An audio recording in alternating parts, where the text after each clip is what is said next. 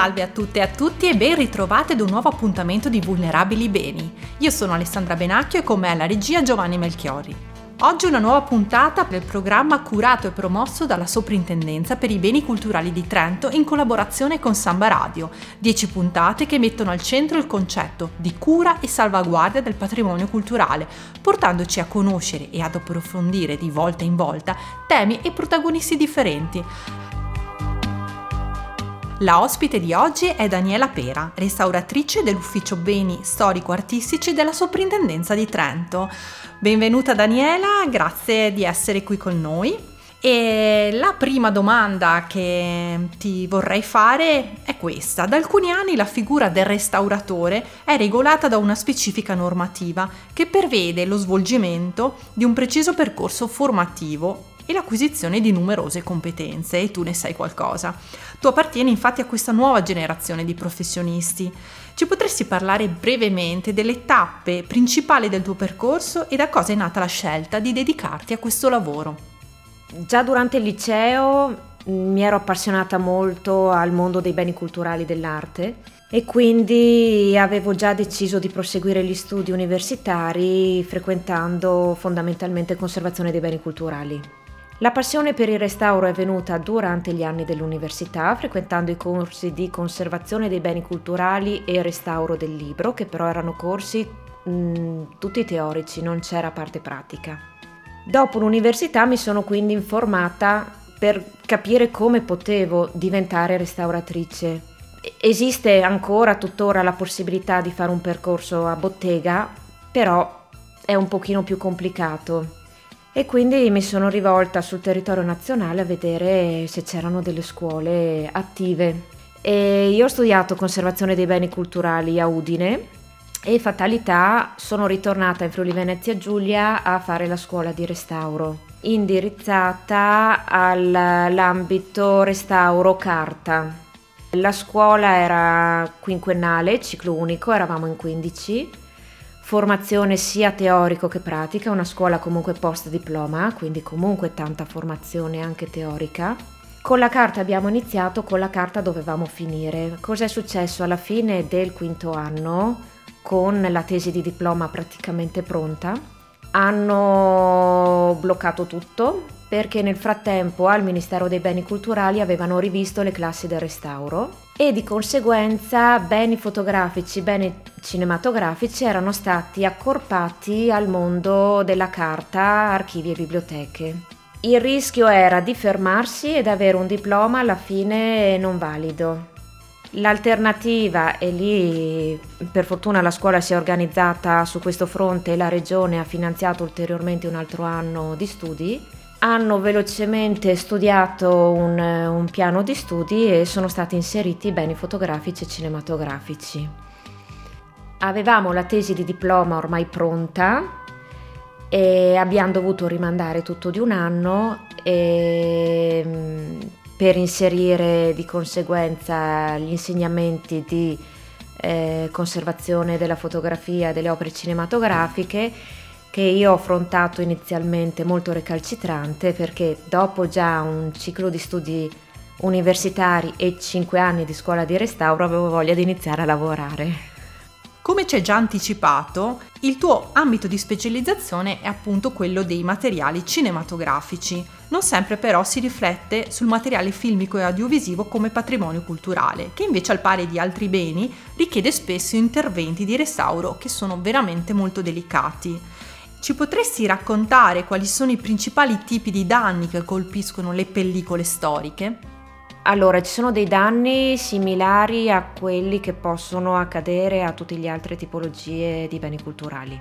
In particolare però le pellicole cinematografiche hanno delle caratteristiche di degrado che possono evidenziarsi molto specifiche date soprattutto dalla componente materiale dalla quale sono composte, proprio perché i materiali componenti stessi, tendenzialmente il supporto plastico, che può essere nitrato di cellulosa, le primissime pellicole, o acetato di cellulosa, materiali definiti poi safety, perché non sono infiammabili, hanno comunque una instabilità chimica e fisica molto spiccata.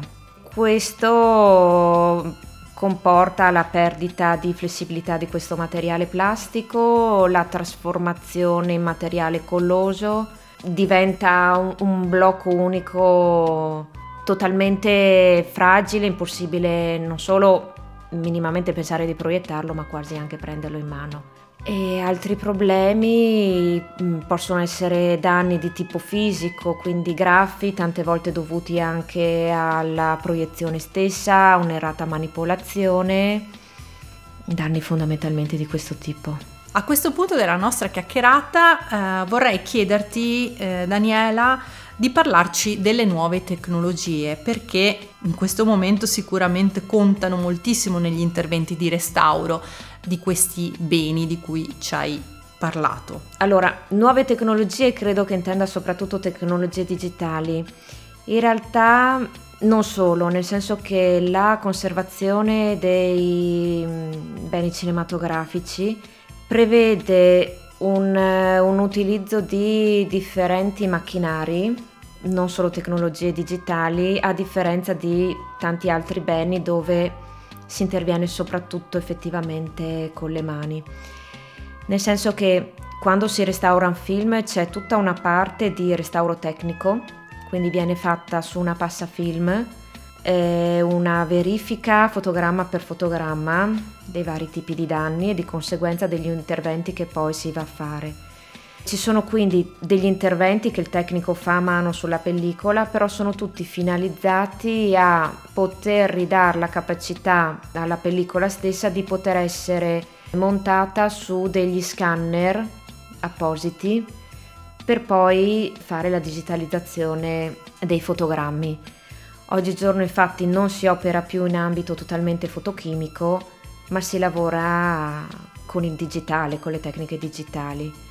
Oltretutto una cosa molto particolare quando mi è stata presentata la prima volta questo tipo di ambito di approccio, perché venendo da un mondo pienamente artigianale e dalla teoria di, del restauro classica di Brandi che dice si restaura la materia del bene culturale, il fatto che ci sia tutta poi una parte dedicata al recupero digitale era una cosa totalmente molto distante da tutto il pensiero che in realtà gli anni prima di scuola era stato costruito. E quindi c'è tutta poi una parte, una volta che un, una pellicola è stata digitalizzata, per il suo recupero si lavora totalmente tramite hardware e software dedicati. Di conseguenza la, l'ambito tecnologico è molto alto, però mi sono accorta che l'impronta del tecnico, l'impronta umana, è ancora fondamentale, nel senso che le macchine rispondono a degli input che diamo, però tra virgolette, se posso usare questa espressione, sono comunque stupide. La revisione del lavoro che viene fatto dal software da parte del tecnico è comunque fondamentale, perché ogni tanto i software vanno comunque a correggere delle cose che si decide di mantenere. Quella del restauratore, Daniela, è un mestiere che non si può fare senza una buona dose di passione e la chiacchierata di oggi ce ne ha dato già una conferma. Qual è il lavoro che più ti ha coinvolta, che più ti ha appassionata in questi anni di attività? Allora, io ho avuto la fortuna di restaurare sia beni cartacei che fotografici che cinematografici quindi sono riuscita a toccare un po' tutto quello che è stato l'ambito della mia formazione. Un lavoro di restauro che mi ha appassionato tantissimo è stato un lavoro recente che ho portato avanti insieme all'Università di Udine ed è stato il recupero di un film girato nel 18 dal Regio Esercito italiano e che si intitola La battaglia dall'Astico al Piave. Ce ne sono degli estratti in internet cercandolo con il titolo si trova anche una piccola scheda di descrizione del lavoro che effettivamente è stato fatto, di confronto tra più copie distribuite in archivi in realtà in tutto il mondo. E sì, sì, si può trovare. Ringraziamo Daniela Pera per il suo contributo e per questa bella chiacchierata e siamo giunti ora al lancio della parola chiave di questa puntata.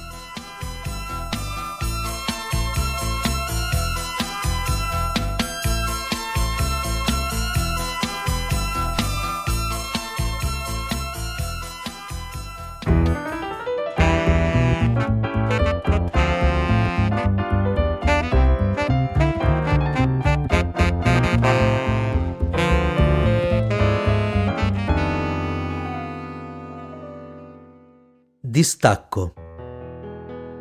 Perdita di adesione tra uno o più strati superficiali e il relativo supporto, riguardante intonaci, pellicole pittoriche, mosaici e tarsie in pietra.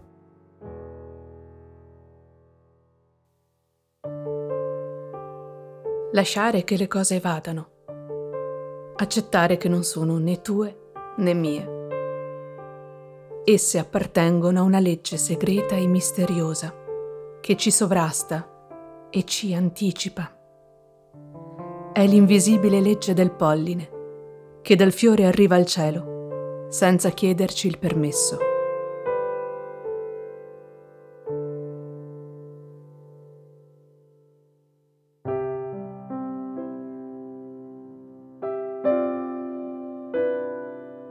Grazie all'acquisto fatto sul mercato antiquario, nel 2012 la Soprintendenza di Trento assicurò al patrimonio pubblico provinciale tre grandi dipinti a olio settecenteschi, raffiguranti episodi biblici, con protagonista Mosè. Le tele, attribuite dagli studiosi a un pittore di scuola veronese non identificato, vennero affidate al laboratorio di restauro della soprintendenza per un intervento che si prospettò subito impegnativo, considerato il loro cattivo stato di conservazione. Uno dei dipinti il cui restauro è da poco ultimato raffigura Mosè salvato dalle acque. Benché il celebre episodio biblico descritto nell'Esodo fosse ancora riconoscibile, il dipinto presentava numerosi distacchi di colore.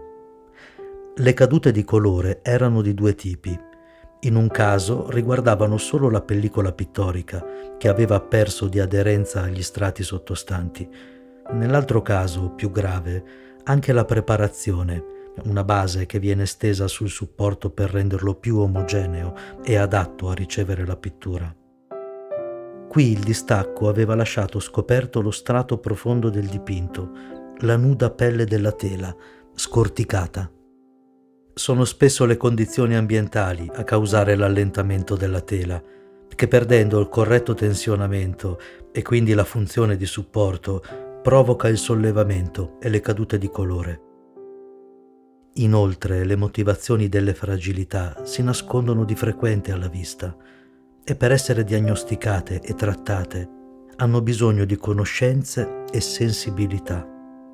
Per questo motivo il restauro ha richiesto un lavoro meticoloso, paziente e delicato, molte volte solitario, culminato con un minuzioso ritocco pittorico a puntini colorati che risultando impercettibili a distanza e accordati cromaticamente consentono la leggibilità dell'opera. È nel restituire una connessione armoniosa tra le parti che si esprime la relazione di cura.